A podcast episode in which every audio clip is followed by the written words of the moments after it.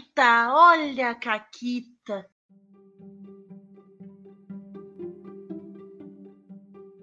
Olá, amiguinhos da quarentena. Aqui quem fala é a Paula e comigo tá a Renata. Oi, Renata. Oi, Paula, tudo bem? Tudo bem? Tirando o fato de que tá um frio da porra e a gente tá gravando Caquitas, entendeu? Então eu espero que vocês apreciem. É, é bom, porque para gravar o podcast eu só preciso falar, eu não preciso me mover mais nenhuma parte do meu corpo, porque elas estão todas congeladas. É, não tá fudido hoje, gente. Olha, hoje é amor, assim, que a gente tá gravando esses programas. E assim, eu queria dar os parabéns para nós, porque a gente manteve a gravação, entendeu? Tá provavelmente o dia mais frio do ano até agora. É verdade. E a gente manteve a gravação. Nenhuma de nós, tipo, desistiu e disse: não, vamos dormir. Foda-se, entendeu? Não, a gente tá aqui. Então, parabéns pra gente, Renata. E de nada para vocês. Exatamente. Mas a gente tá continuando a nossa série City of Mist. E eu tenho uma caquita para contar. Uma caquita bem grande. Então, é, quando eu fui montar a personagem de City of Mist, eu tô jogando lá a mesa da, da Ray no canal dela, no canal da Ray Galvão, e o pessoal se juntou tudo pra, pra montar a personagem. A Andressa, lá do Beer Holder Cego, ela montou o personagem assim, não, eu tenho esse conceito, é isso aqui que eu quero fazer e tal, montou. Tá feito o personagem. É, eu e o Juju levamos três sessões para conseguir montar nosso personagem, porque assim, na primeira sessão eu tava morrendo.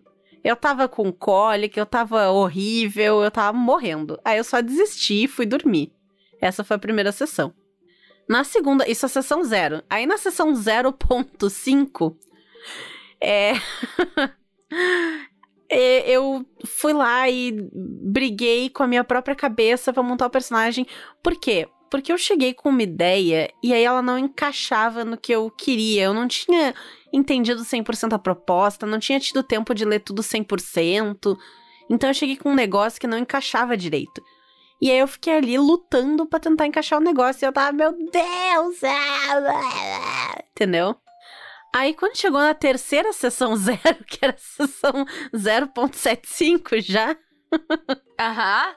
Foi quando finalmente saíram as fichas dos personagens direitinho. E assim, saiu a ficha do personagem, mas não deu tempo de fazer direito a ficha da galera. A gente fez depois ainda. E é um dos motivos pelo qual a gente uh, fez, tá fazendo três programas sobre of Mist, porque se tu fizer uma leitura superficial dele, é fácil de tu, tu ter uma ideia errada do que ele se propõe, assim. Sim. Né? Ele não é um sistema necessariamente difícil. Mas até tu ler e entender o que ele tá te trazendo leva um tempinho. É, na verdade ele não é difícil, tu, só que assim, tu precisa ler ele. ele. Eu acho que ele não é um sistema fácil naquele ponto de que é um, ele é um sistema difícil de. Eu não li e eu vou aqui. A, a, a, quem tá narrando vai me contar como é que eu monto a ficha, entendeu? E eu vou montar. Eu acho que, tipo, a, a, não ser que tu dê a sorte de o conceito que tu tem de personagem ser mágico, assim, e encaixar no sistema, pode ser que não encaixe, né? É. Então, ele é. Ele é. Tem, ele tem essa questão. Não é que ele é complicado, mas. Uh, tu tem que entender a proposta. Sim. Talvez a gente tenha conseguido explicar a proposta no programa anterior e facilitado isso. Talvez não. Sim. Outra coisa que dificulta um pouco é que tu tem que ler muito dele. Não adianta ler só a parte de criar personagem. Tu tem que ler antes, tu tem que ler o cenário, tu tem, tu tem que entender o que, que tá acontecendo ali para conseguir encaixar direitinho. Ele demanda bastante leitura. É, eu não diria necessariamente que tu tem que, mas para te aproveitar tudo que ele quer te proporcionar, sim. Isso, tu nunca tem que fazer nada, né? Sim, sim, não, mas é porque, tipo, ele tem, tem como tu simplificar esses processos. Ele, ele vai trazer fichas prontas, por exemplo, os conceitos prontos de personagem. Sim. Tu pode pegar. Tu pode fazer conceitos simples de personagem. Porque eu e a Renata, nós duas passamos muito trabalho montando nossas fichas. Mas a gente foi fazer um conceito simples e. Não! Ó, não, a gente foi se chafurdar na complexidade e filosofia do que o City of Mist. E aí, tipo, complica. Então, tipo, dá pra te simplificar e tu fazer uma coisa bem mais simples e muito menos tempo e com bem menos dor de cabeça? Dá. 100% dá. tu pode pegar a coisa que tá pronta lá e jogar com aquilo. E é super tranquilo. Não é que tu vai, tipo, perder do jogo, sabe? Tu vai jogar igual e se divertir igual, provavelmente. Mas é que assim. Certos conceitos de personagem, certas coisas, nenhum outro sistema tinha me deixado brincar e fazer, entendeu?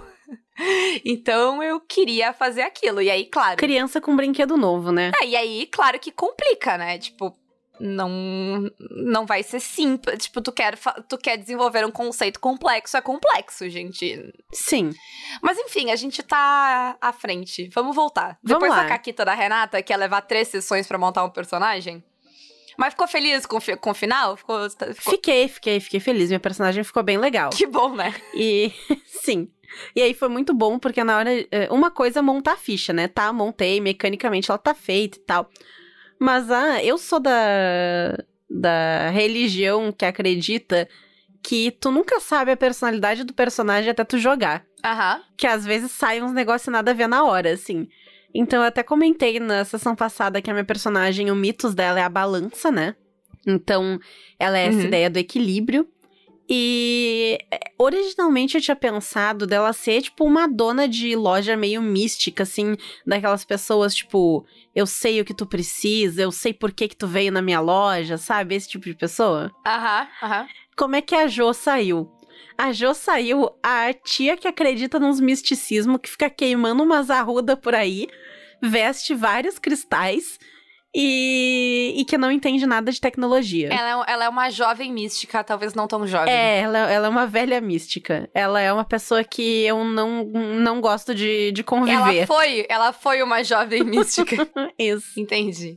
Mas então, ah, a gente falou de conceito, né? Hum, Tu vai começar o teu personagem de- do City of Mist decidindo qual é o teu conceito de personagem. E como a gente já comentou, o teu personagem ele vai ter um logos e um mitos. O logos é tua pessoa comum, é quem tu é na tua vida cotidiana. O mitos é esse mistério, esse poder que tem dentro de ti.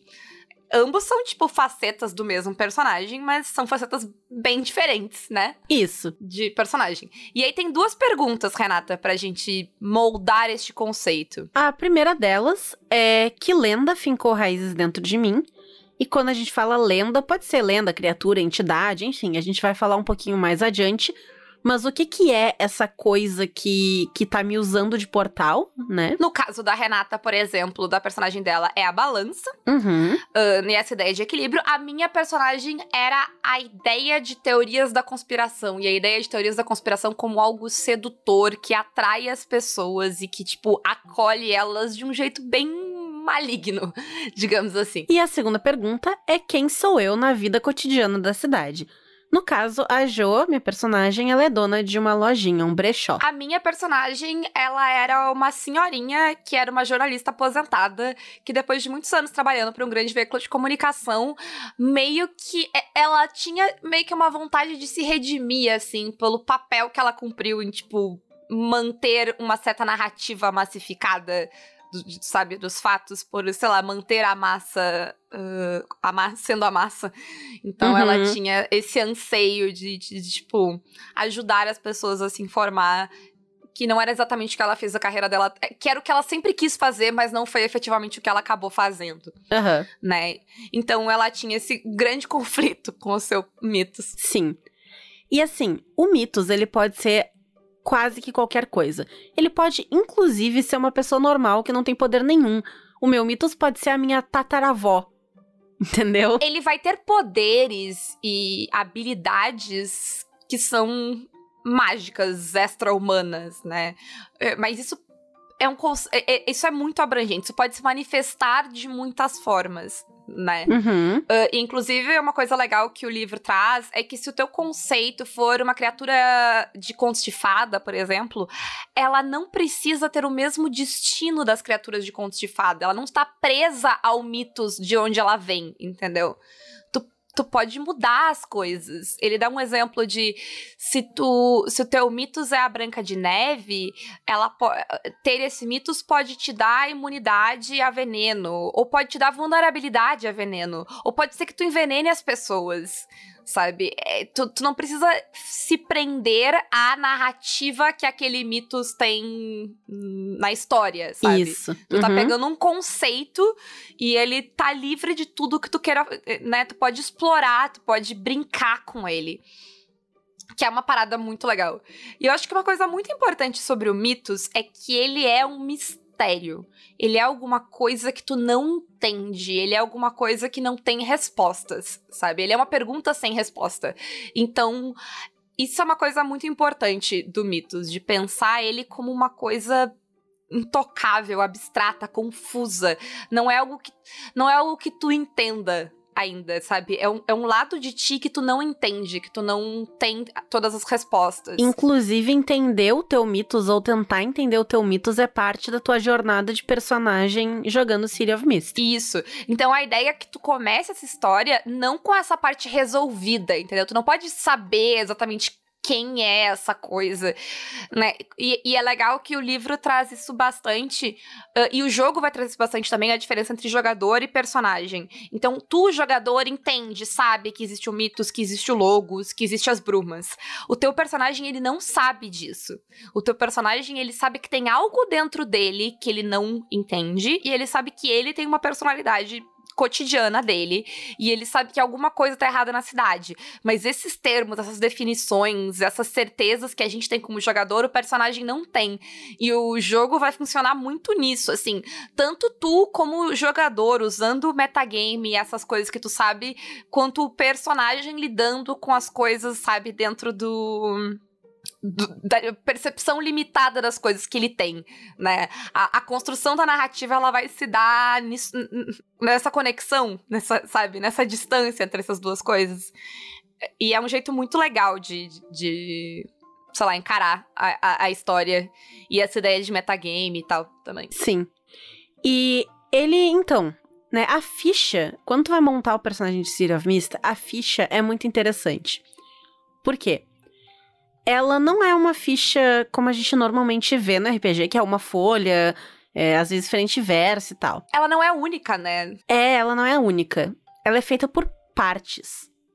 Ela é feita por quatro cartas diferentes. E tu vai preencher essas cartas de acordo com o teu mitos e o teu logos. Isso, é como se fossem quatro facetas do teu personagem. Elas Exato. são quatro temas do teu personagem. Né? Exatamente. Né? E tu pode ter uma variedade de temas, no sentido de eu posso ter um tema de mitos e três temas de logos, eu posso ter dois e dois, eu posso ter três temas de mitos e um tema de logos. Isso. A gente comentou no programa anterior que tu pode ser alguém que, que tá começando, que tá descobrindo, que seria um tocado, tu pode ser alguém que tá no equilíbrio, e aí tu teria dois temas de um e um tema de. Uh, tipo, dois temas de logos e dois temas de mitos, e aí tu tu é tu é limítrofe, tu pode ser lendário e já ter três temas de, né, de mitos e um tema de logo só. E aí, claro, depois, mais pra frente, se tu se entregar totalmente, tu pode virar um avatar daquela coisa. Mas a, ideia é que tu não comece como isso, né? Tu comece entre si um desses três. Até porque é, o jogo ele vai ter um esquema de ganhar e perder temas que basicamente aí eu vou perverter um pouquinho a pauta, porque eu acho que cabe aqui.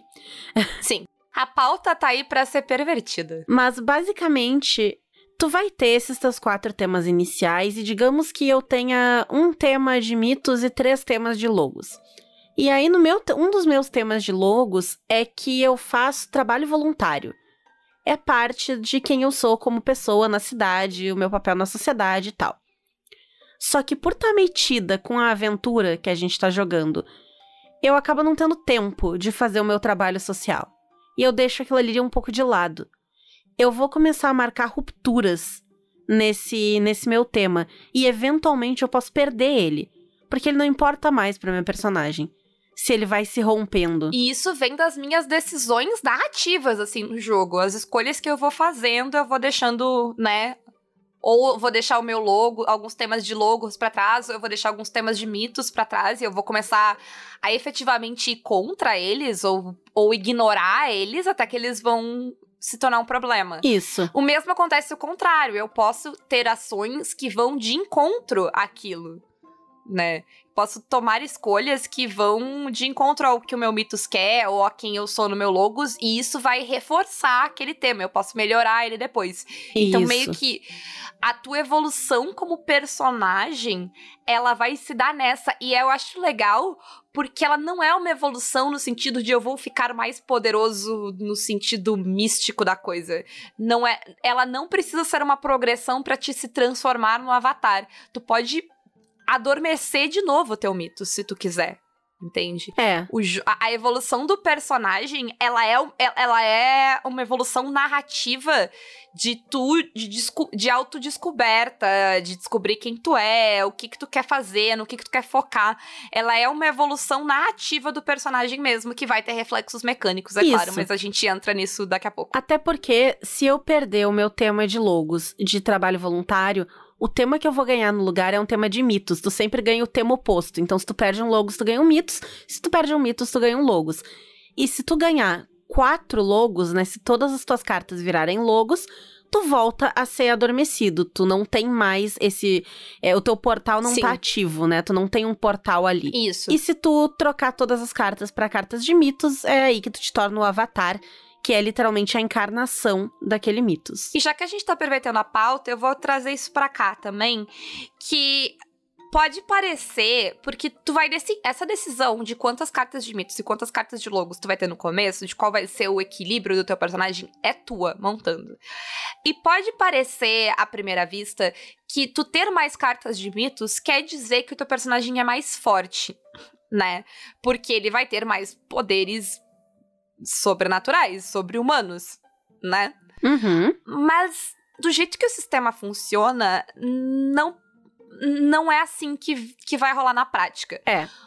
Porque o sistema ele vai te recompensar por ser criativo em como tu resolve as coisas e usar as tuas habilidades da melhor forma possível. E como é muito narrativo e não é quantificado os poderes, a minha habilidade de jornalista, de convencer as pessoas a me contar a verdade, e a habilidade das teorias da conspiração de usarem falácias lógicas pra convencer as pessoas das coisas estão em poderes iguais. Sabe? O que vai justificar, o que vai dizer é o meu uso dessas coisas. É, é, é só nisso que depende o quão poderosas as coisas vão ser ou não. Então, eu ser mais logos do que mitos não me faz ser mais fraca. Sabe? Me faz ter habilidades diferentes e eu vou ter que usar elas de formas diferentes. Mas não existe essa hierarquia de.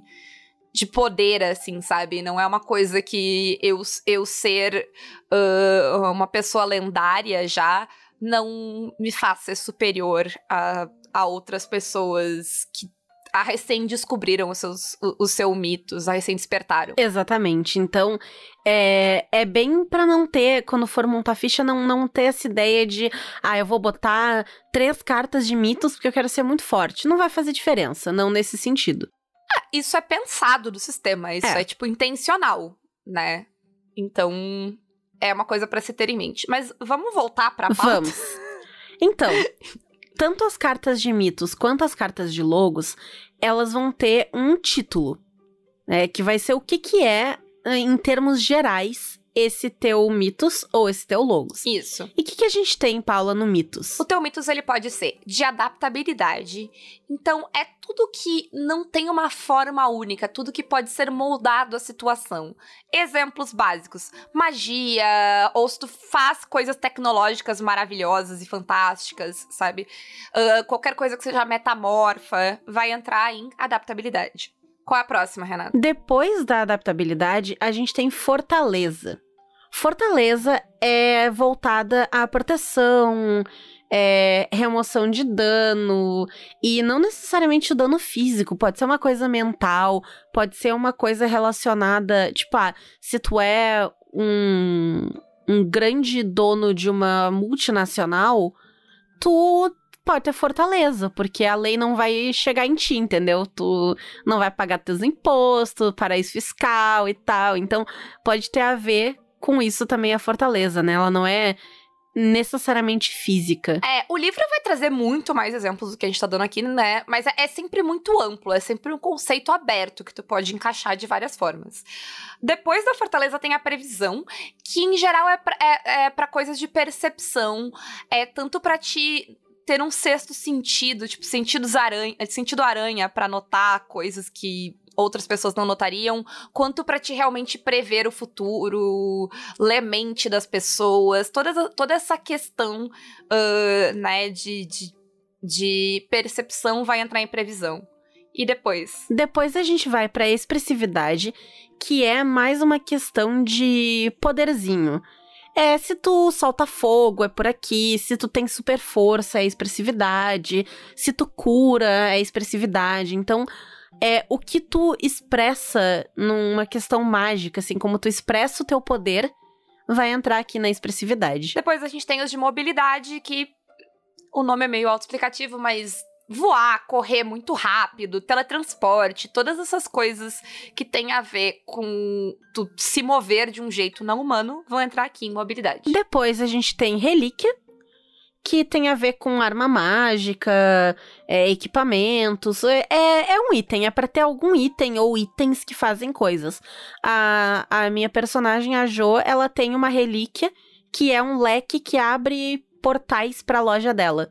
Então ela pode passar o leque em cima de uma gaveta e aí ela abre a gaveta, enfia a mão dentro e tira um objeto que ela precisa. Muito bom.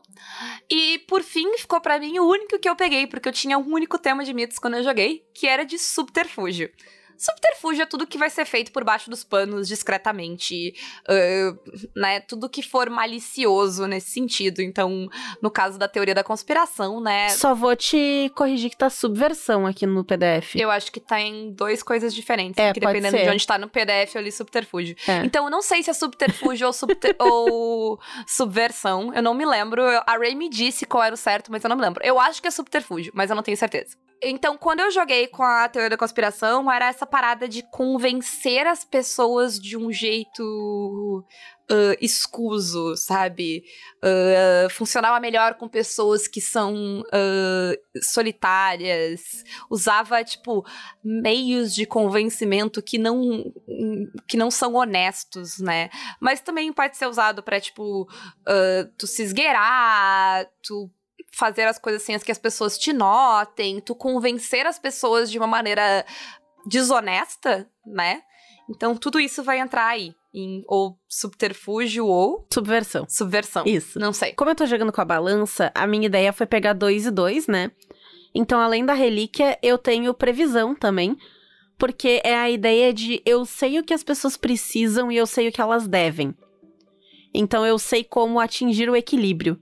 Muito bom porque eu, eu sei exatamente o que é necessário para isso. Então é, eu peguei previsão nesse sentido também. E, e, é importante que esse mitos, todo, todos esses que tu vai escolher, tu vai escolher um tipo, e aí tu vai escolher uma pergunta para ele, né? Porque ele, ele, é esse questionamento. Ele é uma dúvida que tu tem sobre o mundo, sobre o que é essa coisa, algo que tu quer entender de alguma forma. Aí a gente vai pro Logos, e o Logos vai ser uma certeza que tu tem sobre quem tu é. Então, o, o, o Logos é uma, é uma frase, um, uma declaração que tu tá fazendo sobre ti, que é verdade, que é fato. Uhum. E ele também vai ter esses títulos, vai ter esses tipos diferentes de, de tema que tu pode ter. O primeiro deles é um dos que eu tinha, que é o Marco, que é um evento, alguma coisa que aconteceu na tua vida. Pode ser um evento único ou pode ser um período da tua vida que te marcou de alguma forma. Né? Pra mim, a minha personagem ela tinha uma vibe meio Scully, então era tipo uma vez que o irmão mais velho dela tinha mentido para ela e feito ela acreditar num negócio muito ridículo e todo mundo riu dela. e desde então ela jurou que ela, tipo, foi assim que ela aprendeu a ter pensamento lógico, sabe? Tipo, eu não vou deixar as pessoas me enganarem, eu vou, tipo, ser esperta e, tipo, eu sei o que existe, eu sei o que não existe. Então, sabe? Eu não vou ser enganada novamente. O próximo tema de logos é o de relacionamento principal. Que vai ser literalmente isso, é o teu relacionamento com alguém. Pode ser um, até um grupo, tipo, ah, tu faz parte de um time de esportes, ou uma mesa de RPG, ou é um marido, namorada, mãe, pai, algum tipo, um mestre que te ensinou alguma coisa, um professor, ou um Sim. inimigo, sabe? Então é, é a tua ligação com, com esse logos é uma pessoa ou um grupo. É, no meu caso era o jornal. O jornal que eu tinha trabalhado a vida toda.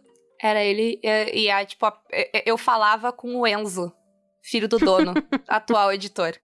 Seguindo, outro que eu também tinha, é, que é a missão. Que é o- algo que move o teu personagem. Tipo, o que, que ele quer fazer da vida pra vida dele, né? É, no meu caso, era a- a- essa ideia de levar a verdade pra vida das pessoas, de tipo ah, acabar com notícias falsas, boatos, né? E ah, ser honesta, ser verdadeira com, a- com a- com os fatos e com as coisas. Então era uma coisa que movia a minha personagem. Depois da missão, a gente tem a personalidade, que é um dos logos da Jo. Personalidade é quem tu é, assim, teus hábitos, o teu estilo de vida, o que que tu faz por aí e tal. É alguma, né, enfim, peculiaridade de quem tu é. No caso da Jo, a personalidade dela é a conselheira. Porque ela é aquela pessoa que tá sempre tentando ajudar os outros, então é, uma das personagens do grupo bebe demais. E a Jo tá lá, tipo, não, ah, isso aí vai te fazer mal. Come aqui esses, sabe, batata doce, sabe? Tipo, chips de batata doce. Come aqui, para de beber, toma água. Aham. E ela fica ali tentando aconselhar os outros. Larga esse computador, sabe? Ela é esse tipo de pessoa. Muito bom. Aí a gente tem ah, os de posses, que é bem parecido com os de relíquia, mas são pra posses mundanas, né? As tuas relíquias vão ser coisas que vão te trazer habilidades, poderes, coisas sobrenaturais, são itens mágicos, mas aqui são itens mundanos que podem ser tão úteis quanto os mágicos, dependendo do teu uso deles, né? Pode ser uma arma que tu tenha, pode ser alguma ferramenta que tu vai usar, pode ser uma questão de, de status e dinheiro que tu tenha, né? A personagem da, da Mônica tinha muitas joias, porque ela era uma velha chique, Sim. entende? É, eu tenho esse, esse logos também. E o meu objeto, a minha posse, é a minha loja. Então, é dali que vem é, várias habilidades da Jo de. é, ah, ela, ela não só tem, enfim, né, uma loja, que é um local, que é útil, mas ela sabe encontrar uma agulha no palheiro, porque é aquelas lojas que é atrolhada de coisa. Sabe, se tu der um passinho falso, tu vai derrubar 30 prateleiras. Uhum. É aquela, aquele tipo de loja. E ela também tem habilidades pra ah, faça você mesmo, sabe? Então ela, ela faz crafts, é, artesanato, é, tudo a ver com, com reciclagem e essas coisas que tem na loja, ela consegue reaproveitar e, e reutilizar. Depois a gente tem a rotina, que fala um pouco sobre pode ser o teu trabalho, se tu estuda ou algum hobby que tu tem, é, teu cargo em algum lugar, então o, o teu dia a dia, né? O que que tem a ver com o teu dia a dia. E o último, Paula? O último treinamento que é, é, é uma ideia parecida, mas é mais de todas as habilidades que tu estudou, treinou pra ter, né? É algum tipo de, de habilidade especial que tu tenha, em geral, ligada à tua profissão ou algum hobby que tu tenha muito desenvolvido. Então eu acho que o personagem do Fred tinha isso porque ele era. ele consertava relógios Uhum. né? Então, é meio que nessa ideia de alguma habilidade específica que tu tenha ah, desenvolvido. Sim. Então, depois que tu escolhe os teus temas de mitos os teus temas de logos, tu vai criar dentro deles é, rótulos. Esses rótulos, eles vão, na verdade, surgir respondendo perguntas que estão dentro destes temas. Então, se tu tem o mitos da, da relíquia, uma das perguntas é o que, que é essa relíquia? E aí tu vai colocar ali, no meu caso, é o leque. Então, Uhum. eu crio o rótulo o leque respondendo essa pergunta. E aí, no, no programa que vem, a gente vai falar um pouquinho da mecânica. mas vai ser a ideia de que toda vez que eu usar esse leque, eu vou ter benefícios pra minha rolagem. Isso. Esse rótulo vai ser efetivamente, mecanicamente, o que, que tu vai ter de poder com essas coisas, né? Uh, eu acho que é, é importante que a gente pense que os rótulos não são as únicas coisas que tu sabe fazer. Eles vão ser as coisas que tu vai ter bônus especial para fazer. Tu pode fazer o que tu quiser dentro desse. Uh, dentro do sistema. E assim, tu cria, tu tem quatro cartas. Para cada carta, tu vai ter três rótulos. Isso, se a minha matemática está correta, é no mínimo 12 rótulos. Isso, tu pode ter mais, inclusive. É, tem como, se tu colocar mais rótulo negativo, tem como ter mais um. Dá pra ter 13, que é um número perfeito. Mas vai ser difícil tu fazer alguma coisa e não conseguir encaixar nenhum dos teus 12 rótulos. Sim, mas é, o que eu digo é que, tipo, as coisas não. A, a, a, to, tudo que tu faz não precisa estar tá explícito em rótulos, Uhum. né? Então, ele tem duas perguntas guias grandonas pra te fazer pros teus rótulos que são legais de tu pensar. Então, tipo, no caso do teu mitos, a pergunta é qual a, qual a principal aplicação desse grupo de poderes. Então, o, no- o que que tu quer fazer com eles Pra te, te focar pra onde tu vai levar o teu mitos. Já no teu logos é o que deve receber mais atenção durante o jogo. Por quê? Sendo dona de loja, tem tipo um milhão de coisas que tu vai, que tu vai fazer. O, o que tu coloca nos teus rótulos, o que, que tu vai colocar no teu tema, é tipo o que, que onde tu quer focar essa história, sabe? Quais Uhum. aspectos dessa tua vida vão ah, fazer. vão- tu quer trazer à tona na história. Porque eu acho que isso é uma coisa importante, principalmente pro, pra questão do Logos, que nem tudo da personalidade da pessoa precisa estar colocado em rótulos. Tu pode ter coisas que vão ser só narrativas, não tem problema. Inclusive, se forem coisas muito banais, sabe? Tu não vai colocá-las em rótulos, porque em rótulos tu tem que pensar em aplicabilidade, tipo, em quando tu vai usar, né? Isso. Então, é uma, uma pergunta que quando a gente tava montando a ficha, a Ray fez bastante, tá? Mas, tipo, em que situação tu acha que tu usaria esse teu rótulo, sabe? E é aí que complica um pouquinho montar essa ficha. Uhum, Pra tu sim. fazer uma ficha que vai ser funcional depois. Ajuda que tem muita ficha Até porque é muito aberto, né? isso. Ajuda que tem bastante ficha pronta pra te olhar. Tem, tu tem, pode tem. Olhar, tu pode ir lá olhar e ter uma ideia, né? Uh, tem bastante gente jogando Serial Mist também, vocês podem olhar. Pra ter essa noção. Porque tu tem que pensar, tipo, ah, mas no que que eu usaria isso?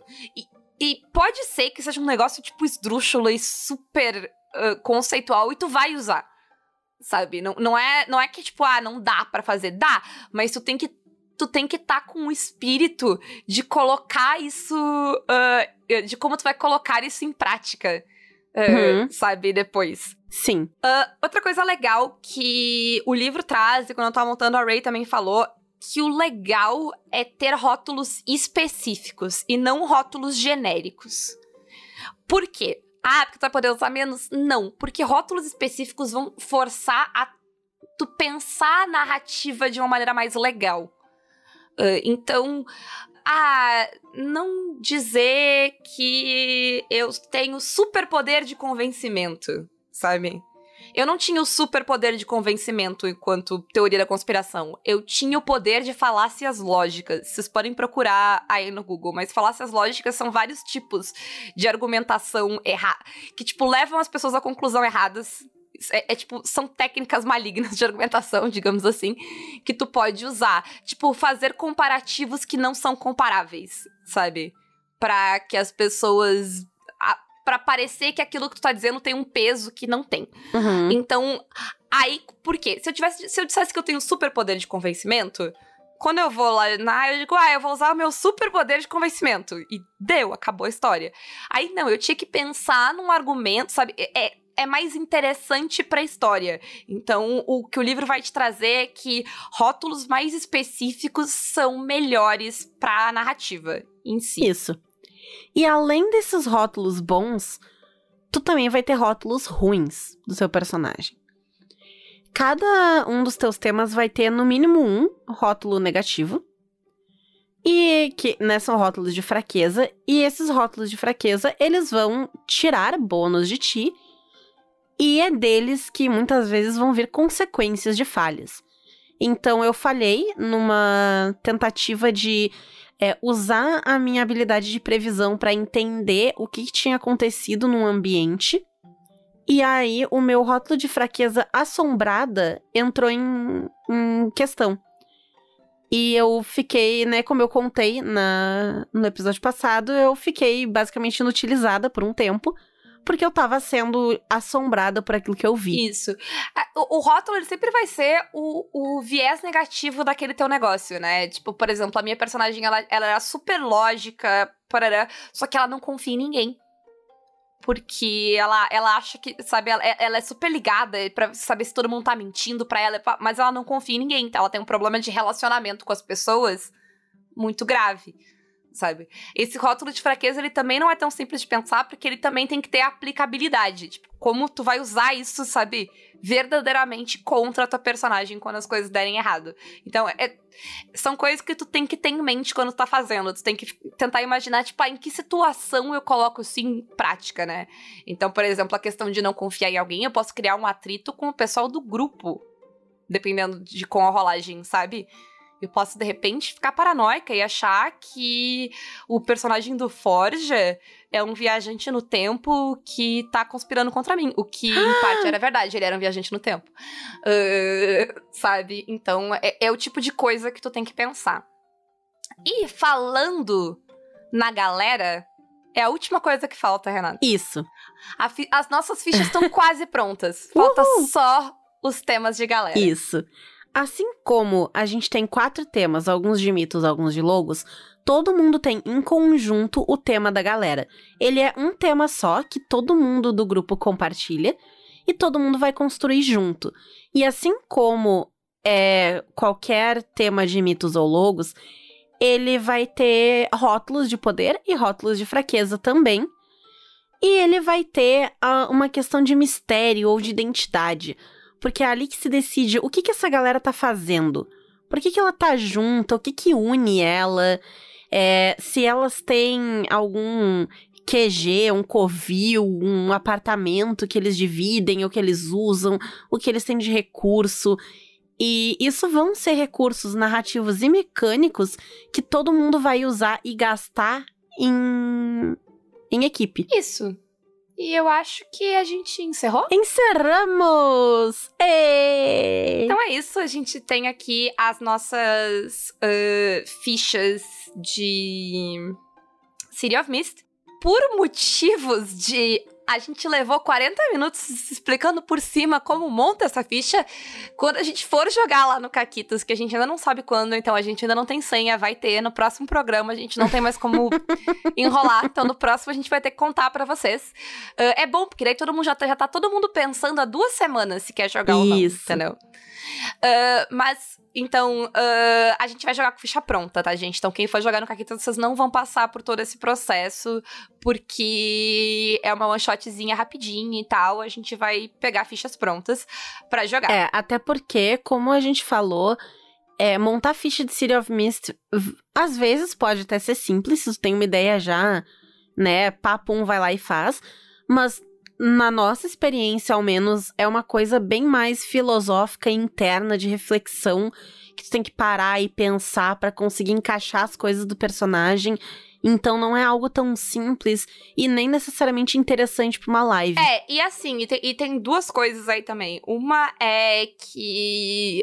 Uh, a não ser que tu curta muito montar ficha, não Tipo, pra uma one shot, sabe? É, não vai valer a pena pra uma one shot. Todo o trabalho. É, outra. Tipo, se fosse uma, pra uma campanha, vale a pena, porque tu vai desenvolver todas aquelas coisas. Eu montei uma ficha dessa pra uma one shot e eu adorei, mas eu gosto desse processo de montar ficha, né? Uh, uhum. Eu acho que uma coisa legal de, de falar é que uh, quem já jogou Fate tem um quê. E, e, tipo, a lógica de montar ficha de Fate eh, tem algumas coisas que te ajudam porque tem algumas coisas que lembram. E assim, ai meu Deus, eu não vou, eu nunca mais vou jogar City of Mist porque é muito complicado de montar ficha. Não, o livro ele tem processos de simplificar isso. Ele tem ideias Ele tem fichas prontas, ele tem ideias prontas para te montar a tua ficha baseado naquelas ideias, ele tem versões simplificadas. Inclusive ideias de rótulos ele tem, porque a gente falou, né? Sim. Tu cria o rótulo respondendo uma pergunta, ele tem as perguntas e ele tem sugestões de resposta. Então, assim, se tu tiver disposto a trabalhar com as opções que o livro te dá, é bem simples, inclusive, o o processo de montar, porque tu só vai escolher as coisas Uhum. ali. Só que ele também vai te dar a possibilidade de inventar um conceito louco da tua cabeça e, tipo, sabe, criar ele do nada. E, e, assim, dentro do que o jogo se propõe, não tem limites do. Sabe? Se tu não sair da proposta do jogo, tu pode fazer uns conceitos, tipo, muito viagem, assim. Uhum. Então, é uma coisa legal, é uma coisa que não é fácil de tu encontrar. Porque, assim, tu consegue montar uma ficha inteira que ela é 100, tipo, 100% customizável. Ela vem só das tuas ideias. Sabe? Ela não precisa usar nada do que tá no livro, além das perguntas, que são perguntas abertas que tu pode responder, sabe? Então, isso é muito legal. Mas é. Tipo, mergulhar de cabeça numa ideia de montar essa ficha. Isso. E é isso? Mas é isso aí, gente. Então, quem curtiu, tá gostando do City of Mist até agora, fica de olho que no próximo programa, sem falta, a gente dá uma data, porque a gente não vai ter escolha. É. e quem gosta do Caquitas. Querem apostar o quê que. Quando a gente for gravar, a gente vai. Na próxima vai ter o momento da edição, que é tipo a gente olhando datas. Enfim. Isso, ah, que dia que pode ser? Ah, esse dia eu não posso. Não, mas nesse eu marquei não sei o quê. Sim, vai ser assim, óbvio. É. Não tenho sim, nem dúvida. Né? Isso. Mas quem tá gostando do Caquitas, então, segue a gente nas redes sociais, dá um alô, diz aí se vocês já apoiaram City of Mist, se vocês têm interesse, quem tá narrando, jogando já a campanha de City of Mist com a galera, conta aí pra nós. E quem gosta muito, muito, muito do projeto e tem como, pode nos apoiar pelo Apoia-se PicPay ou Padrim, ou pelas nossas lojas parceiras, a Representarte Design Editora Chá com cupom CAQUITAS, a Retropunk com cupom CAQUITAS10 e a forgeonline.com.br com cupom CAQUITAS5, com nossa coleção incrível de camisetas e canecas. Que é isso aí. Beijos. Tchau. Quem apoiou o City of Mist porque ouviu a gente falando, diz que apoiou, vai lá e. Avisa a Retropunk, porque É, isso é, fica, fica bem na fita pra nós. Aliás, assim, sempre que vocês comprarem coisas porque ouviram a gente falando aqui, faz um favor pra mim, porque eu não sei fazer isso. Vai lá e faz propaganda do Caquitas. Tipo, estou apoiando este projeto, comprando esta porcaria desse livro, gastando tostões que eu não tenho porque a Paula e a Renata me convenceram. Entendeu? Isso. Isso é muito bom pra nós, porque aí o pessoal nos chama pra projeto, nos manda livro e aí a gente traz mais sistema pra vocês gastar os tostão que não tem. Isso. E, né, a, a, a Retropunk é parceira já, mas assim, como não tem cupom pra botar no, Financiamento coletivo. nos apoios do financiamento coletivo, então avisa. E beijo. Até mais.